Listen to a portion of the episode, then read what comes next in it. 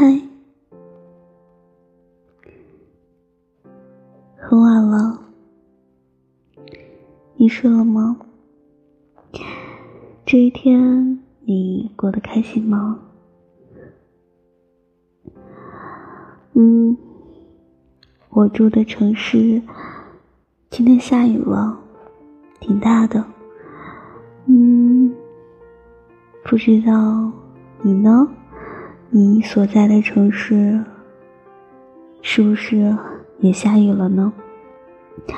身边有没有那个为你撑伞的人呢？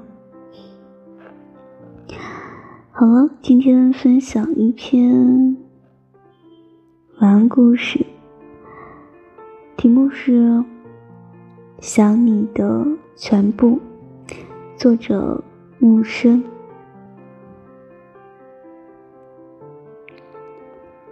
熊先生就要和他的小兔子分开了，他们都很舍不得对方。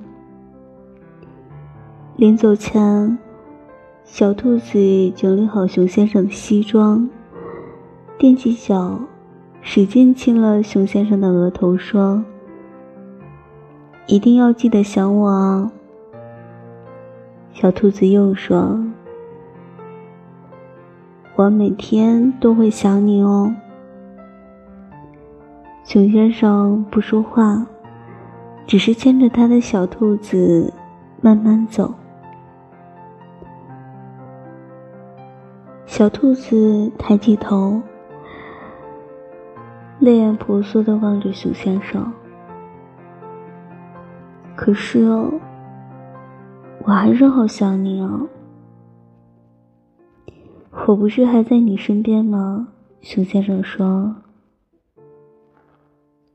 可人家就是想你吗？小兔子说。熊先生什么也没说，轻轻亲了一下小兔子的额头，离开了。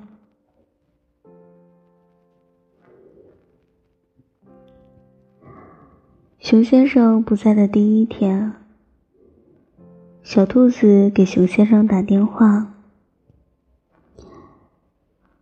熊先生，我想你了。今天我煮了好吃的茶叶蛋，想给你吃，可是你不在。可是熊先生工作忙，只是简单应付了几句。”小兔子委屈的说了一声。后挂掉了电话。第二天，小兔子又给熊先生打电话，说：“熊先生，你不在家，我一个人睡觉好害怕，好想你。”熊先生只是说。